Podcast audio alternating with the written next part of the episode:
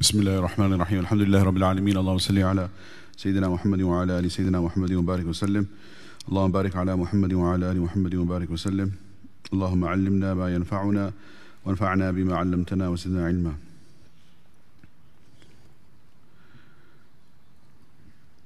These are statements of Al Hasan Basri rahmatullah alayh. He said that the corruption of people's hearts is in six things. The first is that they sin with the hope of repentance. They seek knowledge but do not act upon it. If they do act upon it, they are insincere in doing so. They eat the sustenance that Allah has provided them but do not show gratitude for it. They are not content with the allotment, the qismat, the division of Allah, and they bury their dead but do not take heed. So we hear in this beautiful, insightful statement, Imam Hassan Basri rahmatullah alayh is identifying for us six things for us to reflect upon that causes the corruption in our hearts. First is sinning with, with the hope of repentance. So this is an attack of shaitan where a person he continues to imagine and con- and he continues to have confidence that no matter what I'm going to be forgiven by Allah subhanahu wa ta'ala. So he intentionally continues to disobey Allah subhanahu wa ta'ala. And a person he makes tawbah which may be insincere and every single time he's making tawbah he feels that okay now my sin has been forgiven, my record is clean, I can move forward. But each time he is making this tawbah, none of his sins are being forgiven, and his past account is not being deleted because each time when he's making tawbah, he has the intention that Allah is forgiving. Allah will most definitely forgive my sins if I commit it in the future. So he did not make the firm resolve never to commit the sin in the future. He has the intention every time that this is easy. I'll just make uh, seek forgiveness and my sin will be forgiven. So every time he's making tawbah, he has his plan in the back of his mind that I will sin in the future. So each time he's making tawbah, his tawbah does not count. And he's under this delusion that, oh, my account is forgiven, my account is clear, all my past sins are forgiven. So this is something that we have to think deeply about and realize what is going on. On one side, this is a confirmed reality that a person who makes sincere tawbah, أَتَائِبُ مِنَ ذَنْبِ كَمَنْ لَا ذَنْبَ لَهُ The one who sincerely repents from a sin is like the one who never committed it. This is true, that Allah subhanahu wa ta'ala does wipe out the sins from the person's account. And He removes it from the book of deeds. He removes it from the memory of the Kiraman Katibin who wrote the sin. He removes it from the memory of the body parts that committed the sin. He removes it from the memory of the land upon which the sin was committed. There are no witnesses to the sin. It completely is erased from all records. That is the ultimate reality. So a person has has yaqeen on that. But this is when the tawbah is considered as tawbatun nasuh, uh, sincere tawbah. And when a person commits a, performs a sincere tawbah, all of the records are cleaned out.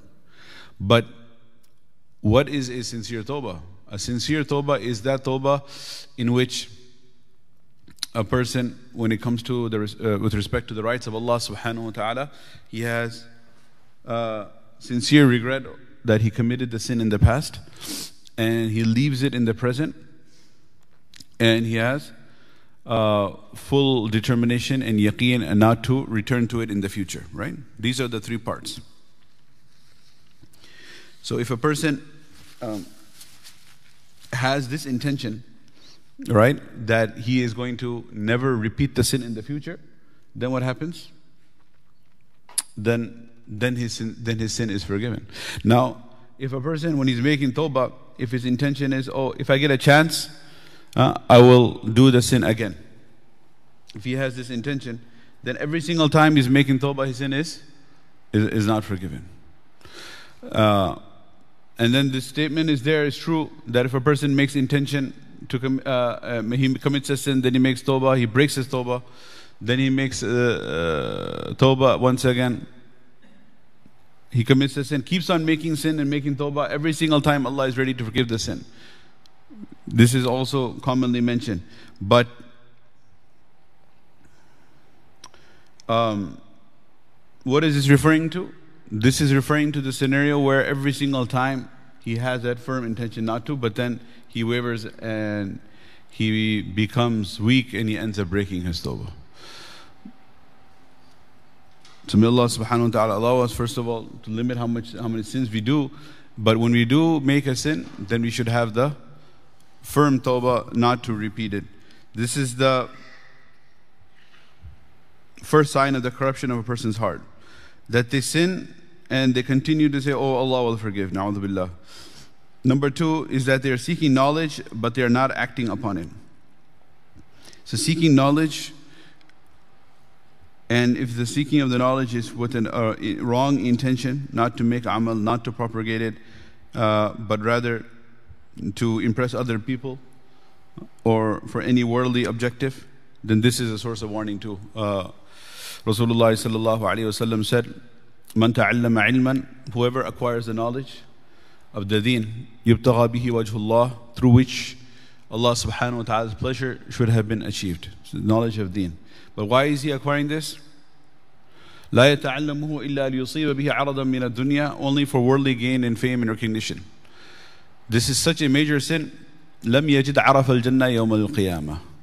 Then that person will not even have an opportunity to smell the fragrance of Jannah. So, acquiring the knowledge of deen with the wrong intention, a person will not even have the opportunity to smell the fragrance of Jannah. So, this is such a grave warning. And what should the correct intention be? And what is the great reward for having the correct intention? We see Rasulullah on the flip side he mentioned that if a person has the correct intention, من جاءه الموت وهو يطلب العلم ليحيى به الإسلام. Whoever dies in such a condition, dies in such a condition means that it's not just when a person is engaged in a, a course of study for um, a couple number of years, but rather it's a, a lifelong struggle. And he dies in such a condition. He is engaged in studying his whole life. جاءه الموت. Death comes upon him. وهو يطلب العلم while he is engaged in seeking knowledge. And why is he seeking knowledge? ليحيى به الإسلام so that he can revive the deen of Islam. Revive the deen of Islam within himself and within the entire ummah. ليحيى به الإسلام.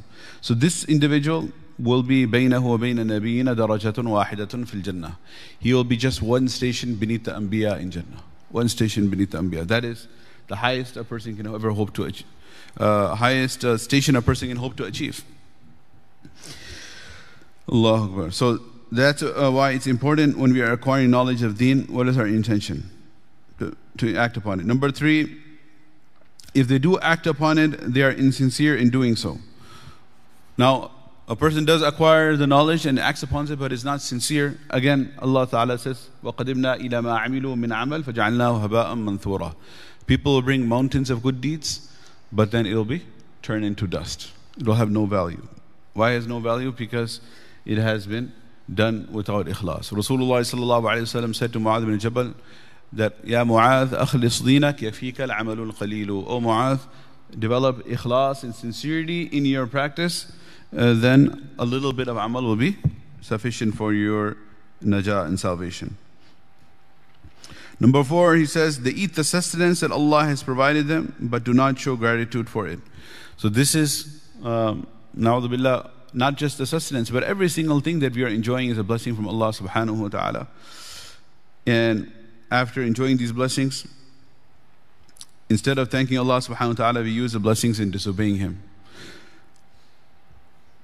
Allah Ta'ala says, وَقَلِيلٌ مِّنْ عِبَادِيَ الشَّكُورِ Very few of my servants fulfill the right of the shukr that, they, that Allah subhanahu wa ta'ala deserves. Upon eating and drinking, we should always, of course, remind ourselves to recite the dua, Alhamdulillah alladhi at'amana wa saqana wa ja'alana muslimin. That all praise and thanks to Allah subhanahu wa ta'ala who's given us food to eat and to drink. Rasulullah sallallahu alayhi wasallam would be so grateful for the food. Ma'aba Rasulullah sallallahu alayhi wasallam ta'aman qattu. Nabi Sallallahu never uh, mentioned any fault in the food. And he said that Adlisu kama yadlisu al-abd wa akulu kama yakulu al-abd. I sit when I eat the food like a slave. Uh, and I eat like a slave is who is thankful that the master has given him anything to eat. So Nabi Sallallahu Alaihi would be humble towards the food. He would sit on the floor and eat. Then he would bend down towards the food. Whereas uh, the Western customs is that uh, to sit with the back straight and bring the food up to one's mouth the, with the fork. So part of the etiquette in the Western society of eating is to keep the back straight. In the British system, they used to train their children how to eat properly by tying the uh, board on their back. That make sure you don't bend forward, sit up straight in, in an arrogant manner. And number five, they are not content with the allotment qismat of Allah subhanahu wa ta'ala. So there, uh, this has multiple ramifications. One is that whatever Allah has decreed for a person, a person does not have qana'ah and contentment with that because that qismat and allotment, that division Allah has given, it is for oneself and for everyone else.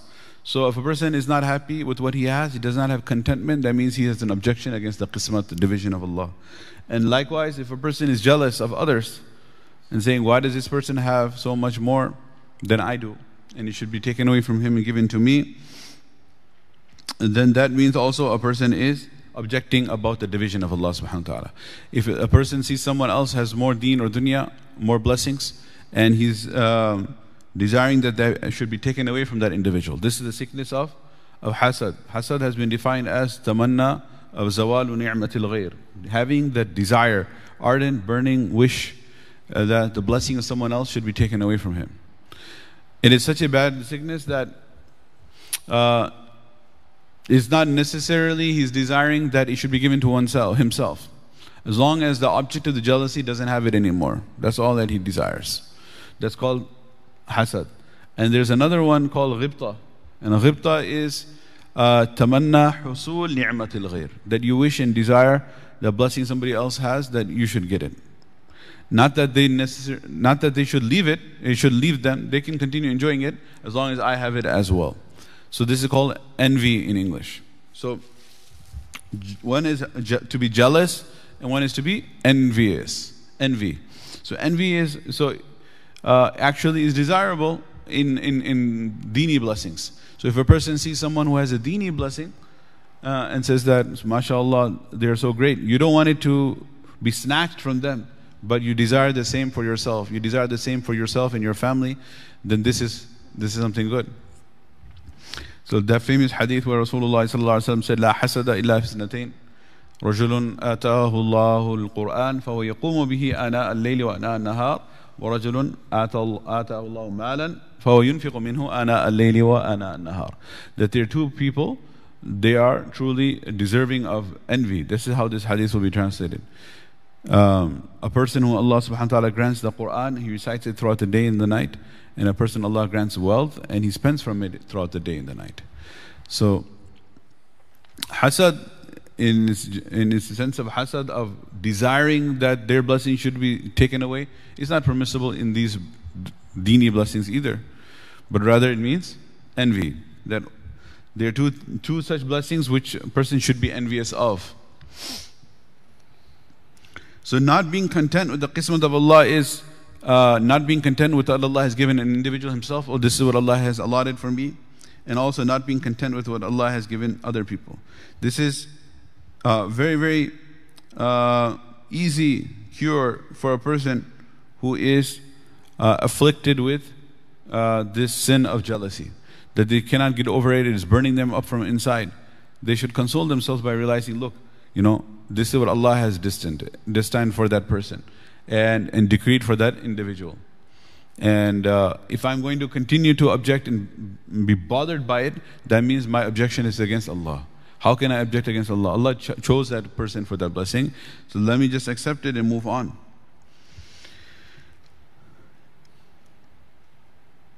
We cannot complain against what Allah has decreed. Number six, uh, they bury their dead but do not take heed. Rasulullah said, Kafa bil wa'idha.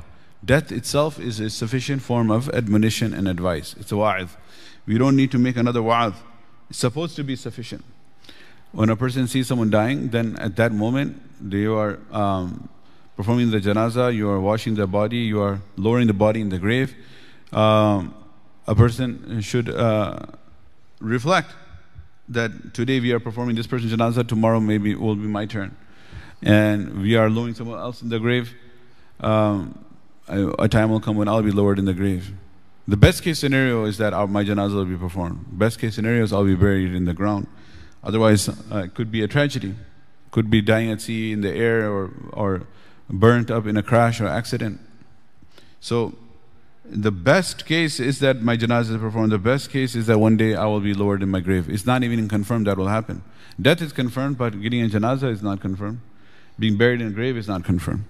So, when we see this, we should be taking heed. Unfortunately, the hearts have become so dead that uh, since we participate in many janazah salats, it's unfortunate that not only in the janazah time, but even when the body is lowered in the grave, people are talking about the dunya right by the grave, right around the grave. They are talking about the news and you know the stock market. Did you see how it went? You know, Nasdaq went down, or uh, uh, today, and uh, or went up, or uh, one occasion they were talking about um, uh, sports right? The there was, uh, I went to one house where a person, his father passed away. He was sitting there.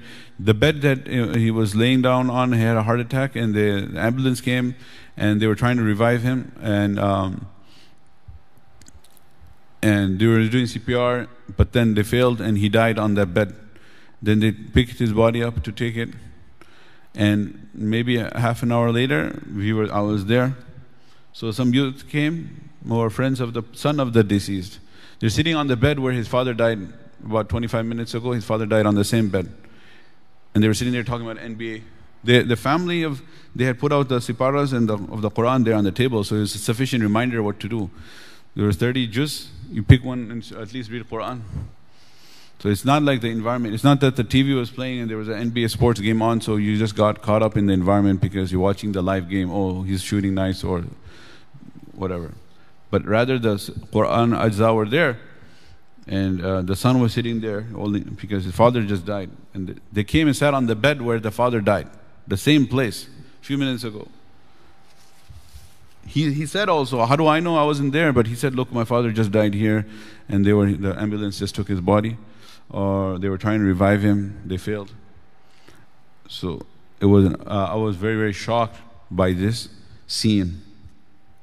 Normally, I don't, you know, one of the etiquettes is if someone is committing something wrong, you don't just call them out right there on the spot. You wait for an opportunity afterwards, you address the issue um, collectively, or uh, you, you don't make the person feel embarrassed. But this was a bit too much. Plus, they were younger guys. That's what they were talking about sports, perhaps. Older people speak about sports too, for that matter. But in this case, they were younger individuals. So I told them, well, you know, ittaqillah for the sake of God, you know, fear Allah. Pick up a Quran and read. If you don't want to read, then be quiet. Do your zikr. If you don't want to do zikr, just be silent. But don't talk about sports here at this time. This is what he says here. They're burying their dead. Uh, they're, uh, and they see this uh, inevitable end mm, that we all have to face, but they're still not taking heed. So to repeat it, Hassan al-Basri said, the corruption of people's hearts is in six things. So what's the point of learning about these six forms of corruption? It is to ensure that we do not fall into that. Uh, number one is the sin with, uh, and continue to have hope of repentance. So remind ourselves that let us not fall into this. Continue to sin and sin and transgress. Um, and just say, "Oh, I'll, I'll make tawbah." Sometimes a person he uh, he intentionally makes a sin, hmm, commits a sin, and then he says, "Oh, I, I could I could just do tawbah afterwards." There was one time I remember I was young and one person he made a statement. I was like, "Ajib, what kind of statement is this?" So there was a big. Um, uh, structure, a building. I don't want to identify it further, just that a Muslim community got together and they purchased it to make a masjid. So he was having some um, difference of opinion and some ikhtilaf with how the masjid is being run. So this was some investor, real estate investor, he was saying that, you know, instead of this, these people buying this building and making a masjid, I could have, I should have just bought it and then, you know, um, but I did not want to buy My own business I do on haram and riba, but if this, since this is a masjid, how can I buy it on riba, on sud, on interest? So I should have uh, just bought it on riba though, and then just made tawbah afterwards. uh, rather than, you know, the way this masjid, you know, the activities are, he wasn't happy with it. He wanted to do something different. I should have the, he said, मैं सूद से ले लेता फिर तोबा कर लेता कोई बात नहीं I should have just bought it on, on riba and then just made tawbah afterwards. So a lot of times we know it's wrong, we want to go ahead and do it, and then say, you know, it's okay, I'm going to just ask Allah forgiveness, it's fine. In this case, he actually verbalized it. Normally, people don't uh, vocalize it, they don't say it, but at the end of the day, that's a thought inside the heart. That's what's going on internally. So he says here, number one, continuing to sin and says, oh, I'll just, I'll just get forgiven. Number two, seeking knowledge but not practicing upon it. And then when a person is practicing, does not have sincerity, and eating the sustenance without making shukr, gratitude, and not being content with the qismat of Allah, division of Allah, and burying the dead but not taking heed. Moving forward, Hassan Basri rahmatullahi said, that Allah subhanahu wa ta'ala will inflict six punishments on the one who loves the dunya and chooses it over the hereafter. Three in this world, three in the next. So there are six punishments for a person who prefers the dunya over the akhirah. Allah Ta'ala says that بل تؤثرون الحياة الدنيا والآخرة خير وأبقى Nay, you are, why are you preferring the worldly life over the hereafter, whereas the hereafter is eternal? Um, three in this world, three in the next. Allahumma fazna. As for the three in this world, they are delusion and hope in having a long lifetime that has no end, overpowering greed that leaves no contentment, and the taking away of the sweetness of ibadah. As for the three in the hereafter, they are the harrowing ordeal of the day of judgment, a severe bringing to account, and an eternal regret. So giving preference to the worldly life or over the hereafter. Uh, three punishments in this world, three in the akhirah. Number one, delusion and hope in having a long lifetime that has no end. Allah Ta'ala says about this in the Quran, يَوَدُّ أَحَدُهُمْ لَوْ يُعَمَّرُ الْفَسَنَةِ They continue to desire as if uh, uh, and wish that they had a 1,000 year life. So a person can, um, um, having a desire to have a long life of amal and good deeds is, is good, is desirable. As it comes in the hadith of Rasulullah Abu Talha radiallahu anhu, uh, he had a dream that there were two Sahaba, one had become shaheed and the other one died a year later. So he saw in his dream that the one who died a year later entered Jannah first. And he was shocked by that. He came to ask Rasulullah how does this happen? So Rasulullah said, yes, one became shaheed will enter Jannah for sure, but the one who died a year later, he had one additional Ramadan of fasting and, and another whole year of 365 or Islamically less number of days, but a whole year number of days times uh, five times salat, and he gave so much more sadaqah, so much ibadah. So longer life means more good deeds, more good deeds on the scales, inshallah, will be a means of uh, higher station in Jannah. So having a long life with good deeds is desirable. But over here, what it means is he just um, he's deluded. He feels that he's going to live forever. He's just doesn't have any preparation for death as if it's never coming. That's why historically the graveyards are out of the town, outside, so that you don't even pass it. You don't have to remember it. Uh, so they would have the town, the city of the living, and and the uh, houses, residential area, marketplace, etc. Then they have the city wall. It's called the Surul Balad. Then outside, far away, outside the city wall, they would have the graveyard. So a person does not have to pass by it, does not have to remember it, does not have to reflect on it. Um, so it is beautified so much over here, all right, that it's a manicured, beautiful lawns. It's like a golf course, like a botanical garden. Without, um, subhanallah, it's a, it's a botanical garden so beautiful that uh, it's more of a place of relaxation enjoyment, and not necessarily a place where a person remembers death. reason I'm smiling is because I was just telling some students one, one time, I was like, oh, you know, so such a beautiful place to take a walk. Someone was getting married, so I said that, you know, it's like a botanical garden. You can go for a walk in your, in the, in your honeymoon in a graveyard over here. Why? Because it's just so beautiful. There's no, no opportunity. If you go to Jannat al-Baqiyah, for example, over there in the time of Rasulullah how would the, how would the graveyards look? Desolate, desert, desert you know, and you see there and it, definitely it, sh it, shakes you up. You see that this is this is the ending of everything. At the end of the day we're going to be separated from all the worldly blessings. So a person is deluded and um, and he thinks he's going to have an eternal life. So uh, part of his plan it doesn't uh, have uh, anything to do with getting ready for the akhirah. It's not on the agenda. Um, whereas the true believer is the one who is always prepared, always prepared.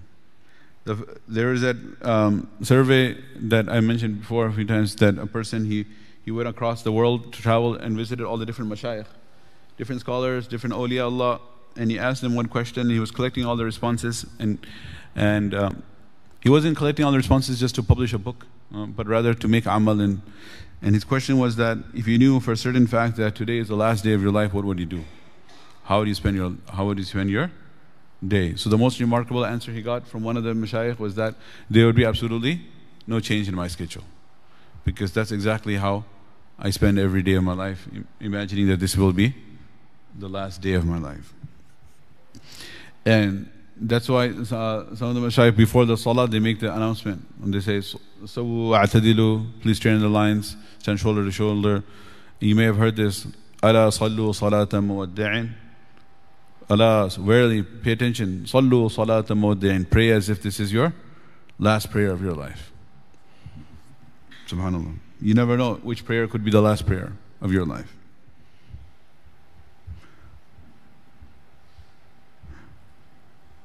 And this is, this is a sunnah from the time of the Sahaba. Whoever was assassinated by the mushrikun or other prisoners that were killed, the, the last wish, they ask that, can you give me opportunity to perform? Two rakat salah. So if a person, you know, he's on the platform to be hanged, and the noose is hanging next to him, and he says, give me opportunity to perform last two rakat. And the Jalla, the executioner, and the warden of the prison is there and the guards are there, and after he prays, within a few minutes he's going to be hanged. So, what would be the condition of his prayer? Right? How much focus he would have? And perhaps maybe he's in a line of prisoners that will be assassinated. So the other ones are killed right in front of him. So he sees that they are hanging dead, and his turn is next. But they were so merciful, his captors, they said, okay, fine, we give you opportunity to pray the last prayer. Go ahead. Now he's praying the last prayer. So what would the condition of his salah be like? So this is what the Imam says. Ala sallu salata muwaddi'in. Muwaddi' is the one who is saying wada' farewell. So he's saying farewell to what? Farewell to life, farewell to dunya, farewell to this darul uh, uh, farar, the place we have to leave. He's going to the darul qarar. Darul fana, darul baqa. Leaving the place of fana, going to the place of baqa, eternal life. So when he's saying farewell, how would he pray his last prayer? That should be your condition, every prayer.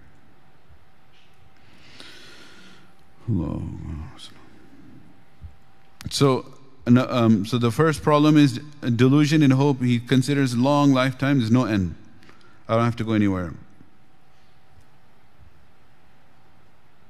Number two, overpowering greed that leaves no contentment. He's so greedy that he just wants more and more. This is what again, because he's preferring the dunya over the akhirah, so he has so much greed, it leaves no contentment. Contentment is qana'ah. Qana'ah is that you are happy with whatever Allah has decreed for you, knowing this is a selection of Allah, this is a choice of Allah subhanahu wa ta'ala. And um, Allah subhanahu wa ta'ala says, talks about shuh in the Quran. وَمَن يُوقَ شُحَّ نَفْسِهِ فَأُولَٰئِكَ هُمُ الْمُفْلِحُونَ The one who is protected from shuh he is muflih, he is the true successful person. So shuh is a very bad sickness Shuhun, Sheen and Ha. وَمَنْ يُوقَ شُحَّ نَفْسِهِ Shuhun. Shuhan is a very, very uh, terrible disease. It's, a, it's actually a hybrid combination of two sicknesses together. What is Shuhan? Shuhan is um, um, shiddatul Hirsi Ma'al Bukhli, meaning to have extreme greed for more and more along with stinginess. So there are two different sicknesses. One is hirs, that you want more and more and more. But you may be t- taking more and more and more, but you're not hoarding it, you're, you're spending it on yourself and others. But you just want more and more. That's hirs. Bukhl is you, stinginess, whatever you have, you want to hold on to it, you don't want to spend it on yourself or on anyone else. So if a person has hirs and bukhl together, wants more and he doesn't want to spend it, just hold on to it.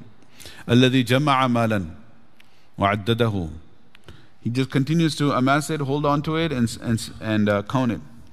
So he's, he's saying uh, more, more, and not spend. Hold on, hold on, hoarding. This is called shuha, shuhun. وَمَنْ يُوقَ شُحَّ نَفْسِهِ Whoever is protected from this thing and doesn't have shuh, فَأُولَٰئِكَ مُفْلِحُونَ they're the successful ones. So overpowering greed that leaves no contentment. And number three is the taking away of the sweetness of worship. So a person who prefers the dunya over the akhirah will not have the halawa and the sweetness of ibadah. A person is mahroom of this, deprived. Three in the, uh, in the hereafter. So there is a sweetness in ibadah. Sweetness in ibadah is so much that it surpasses the sweetness of anything else if a person truly reaches that level. Like Rasulullah when he appointed the uh, Muhajir and the Ansari Sahabi to guard the camp. The famous hadith that there was some spoils of war had been collected, and then he appointed us two Sahaba to guard the camp. So they had to stay awake all night. So they said, How are we going to stay awake? Let's take shifts. Uh, one will stay awake and guard, and the other one will rest. After half the night, we'll switch. So the one Sahabi went to sleep, the other one was standing. When he was waking, awake, watching, he said, Okay, let me just perform some salah. So he was performing salah. And the enemy came and he saw a person standing there. He saw the silhouette of an individual standing on the hill. So he took an arrow out of his quiver and he fitted in his bow and he shot him. And from a distance in the night. So he didn't have 100% clear vision of what's going on, but he saw that his arrow hit the target, but the target remained standing, did not move. So he was very shocked then he hit, uh, then he um, shot another arrow, and the target did not move. Then he shot a third arrow. Then he said, "This must be a scarecrow. This must be like a, fake um, body to scare people." So the enemy would think that there is a guard when there is no guard. Just like the farmers, they put the scarecrow, which is to far, um, scare the birds or the other animals from eating the grain in the field. So it's a fake person. So he got ready to go and steal the money and um, the go, uh, the coins and the and the, the dates and the and the sheep and the camels that were collected there. He went to go steal the swords and shield, all the armor and uh, the different materials that were uh, from the spoils of the war that had been collected. He was going to steal it because he said this is a fake human being. It's the image of a human being. But then what happened after the third arrow? He started moving and it went into, um, it came, fell down, it moved down, and then another one woke up and there were, he saw two images, two body shapes, two silhouettes. So he got very scared. He said one of them was so powerful that, you know, he, he took three shots without moving, and now there are two of them. So then he ran away. So this Sahabi who got three arrows in his body. Uh, after three arrows uh, had um, penetrated his body, and then only he went into ruku and sajda and he completed his salah and he woke up his companion. And when his companion woke up, the enemy had run away. So after after that, he saw his companion. He saw the three arrows sticking out in his body, sticking into his body. That he asked him, "Can you know?" He had to take it out which is very painful as well, obviously. So the most pressing question was he asked him that, why in the world did you wait so long? Why did you wait for three arrows? At the first time you were shot, you should have woken me up. So he said that I was reciting Surah Al-Kahf. And I was having so much enjoyment, so much enjoyment, so much halawa that I forgot about everything else. I just wanted to finish the surah. And actually, it was so enjoyable, I wouldn't care about those arrows. I would have just continued to get the arrows, even if I died, no problem. But I had to give tarjih and preference to the order of Rasulullah to fulfill my mission over my personal enjoyment. So I had to sacrifice my own halawa and enjoyment because I thought to myself, yeah, this is so enjoyable. Surah Kahf is so amazing. Let me finish this. Even if I die, not a problem. So if I followed my, my desires and continued to enjoy the surah, I would have ended up becoming shaheed. Then he would have come here, he would have find you sleeping the enemy and he would kill you in your sleep. And then we would have failed in the mission we were entrusted by Rasulullah So over here, can I continue my own enjoyment or I have to sacrifice?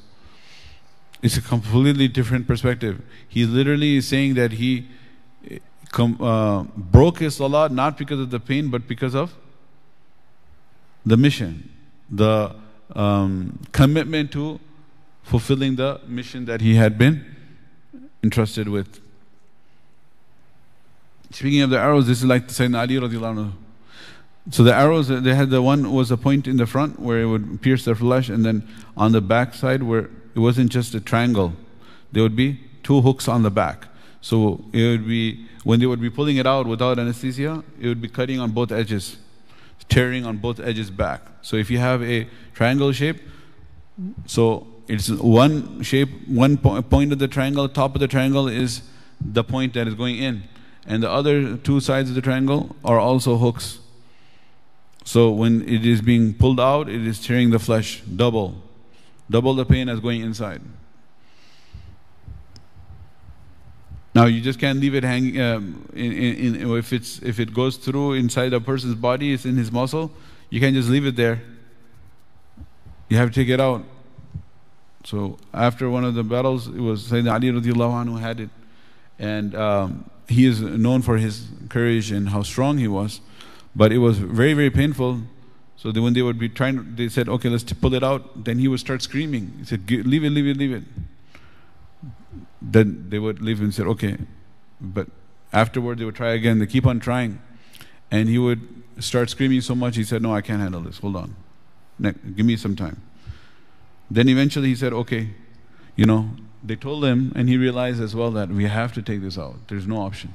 He said, Okay, what we'll do is let me just pray two rakat salah.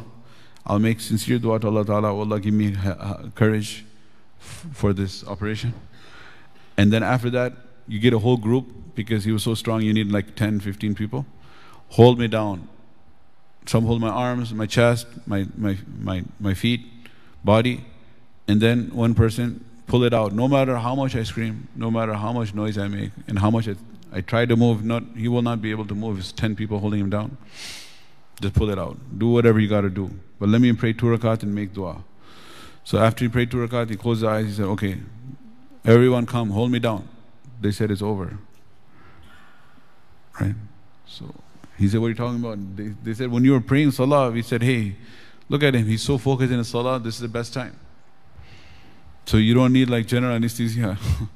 this is the level of their focus.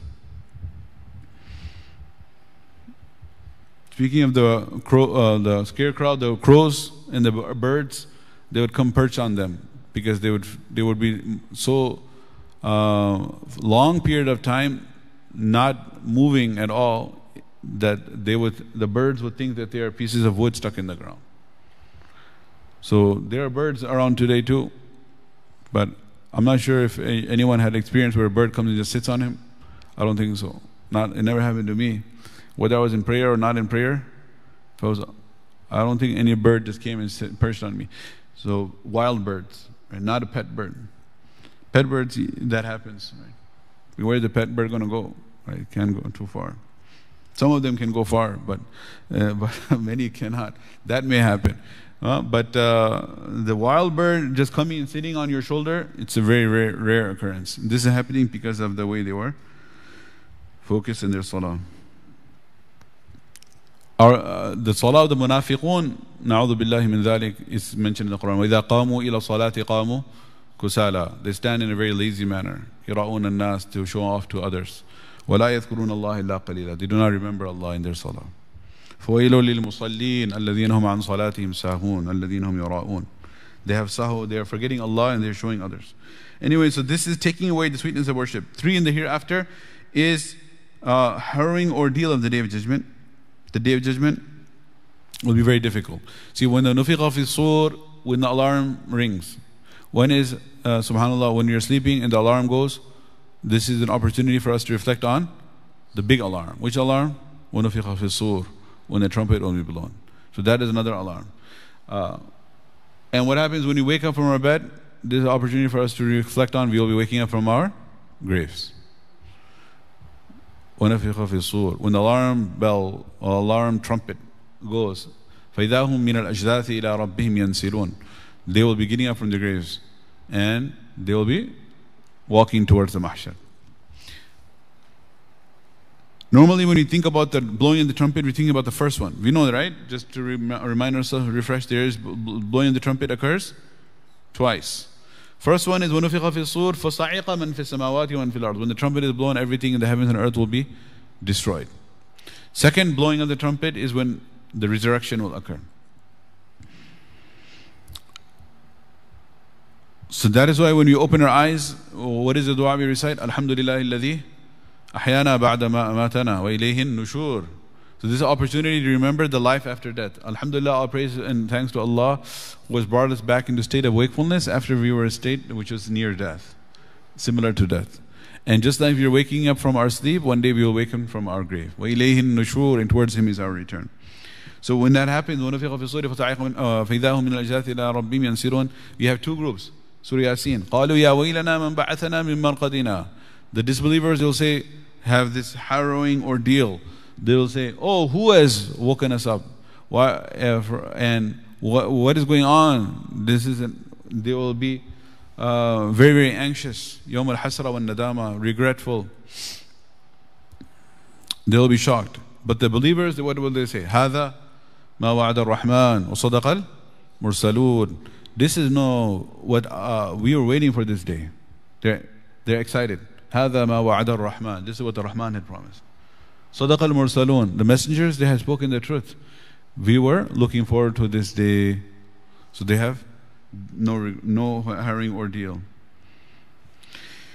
So the beginning of the day of judgment is a harrowing ordeal. Next one, severe bringing to account. So there's hisab and yasira and hisab and asira. Easy hisab and difficult hisab. So they have a difficult hisab. And lastly is eternal regret. Allah Ta'ala says, Rubama yawaddu alladhina kafaru law kanu muslimin. The disbelievers, they will say, oh, we wish we were Muslims. So they will be, uh, they will have this eternal, eternal regret. May Allah Subhanahu Wa Ta'ala protect us uh, from these six punishments of those who love the dunya and choose it or the hereafter.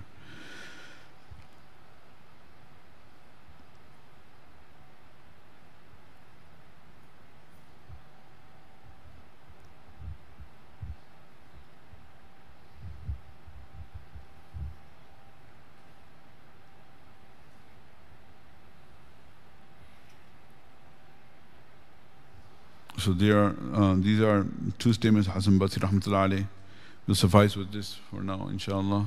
May Allah Ta'ala give us tawfiq to make amal. And uh, we make uh, some dua, inshallah, zikr and dua, inshallah.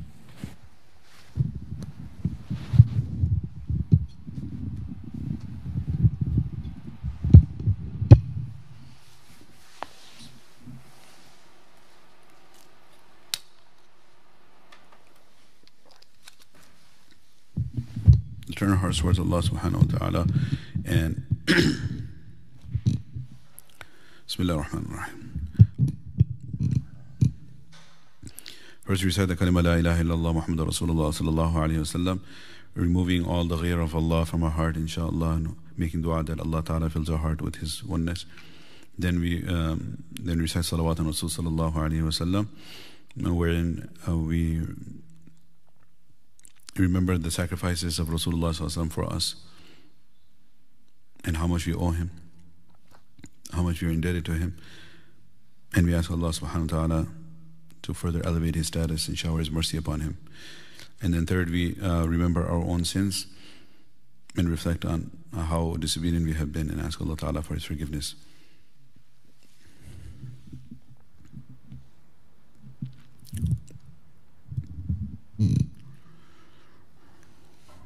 بسم الله الرحمن الرحيم. أفضل الذكر لا إله إلا الله محمد رسول الله. لا إله إلا الله. لا إله إلا الله. لا إله إلا الله. لا إله إلا الله. لا إله إلا الله. لا إله إلا الله. لا إله إلا الله. لا إله إلا الله. لا إله إلا الله. لا إله إلا الله. لا إله إلا الله. لا إله إلا الله. لا إله إلا الله. لا إله إلا الله. لا إله إلا الله. لا إله إلا الله. محمد رسول الله صلى الله عليه وسلم. لا إله إلا الله. لا إله إلا الله. لا إله إلا الله.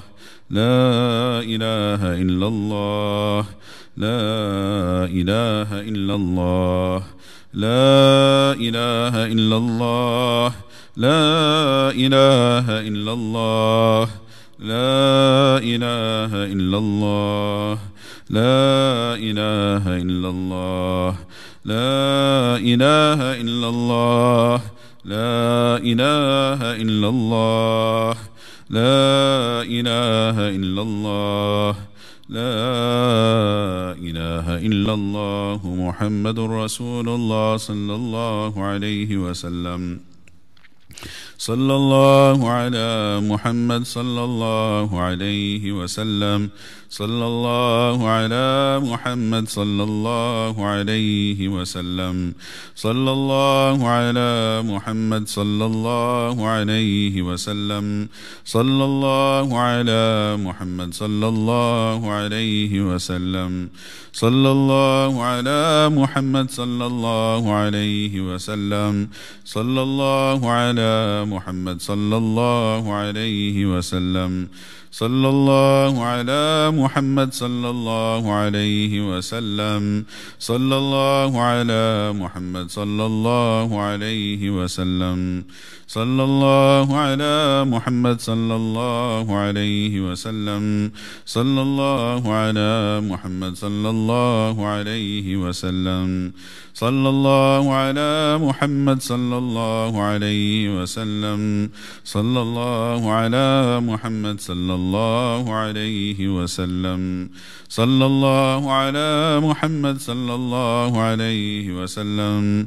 صلى الله على محمد صلى الله عليه وسلم.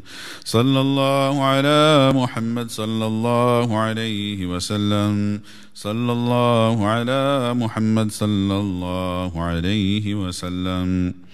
أستغفر الله أستغفر الله أستغفر الله أستغفر الله أستغفر الله أستغفر الله أستغفر الله أستغفر الله أستغفر الله استغفر الله استغفر الله استغفر الله استغفر الله استغفر الله استغفر الله استغفر الله استغفر الله استغفر الله استغفر الله استغفر الله استغفر الله أستغفر الله الذي لا إله إلا هو الحي القيوم. من كل ذنب وأتوب إليه. بسم الله الرحمن الرحيم. الحمد لله رب العالمين. اللهم صل على سيدنا محمد وعلى آل سيدنا محمد وبارك وسلم. اللهم بارك على محمد وعلى آل محمد وبارك وسلم.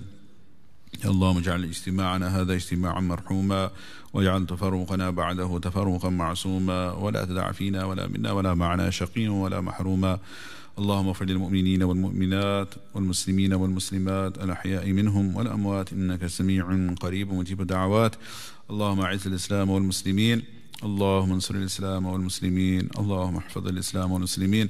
اللهم انصر من نصر دين سيدنا محمد صلى الله عليه وسلم جعلنا منهم. واخذل من خذل دين سيدنا محمد صلى الله عليه وسلم ولا تجعلنا منهم.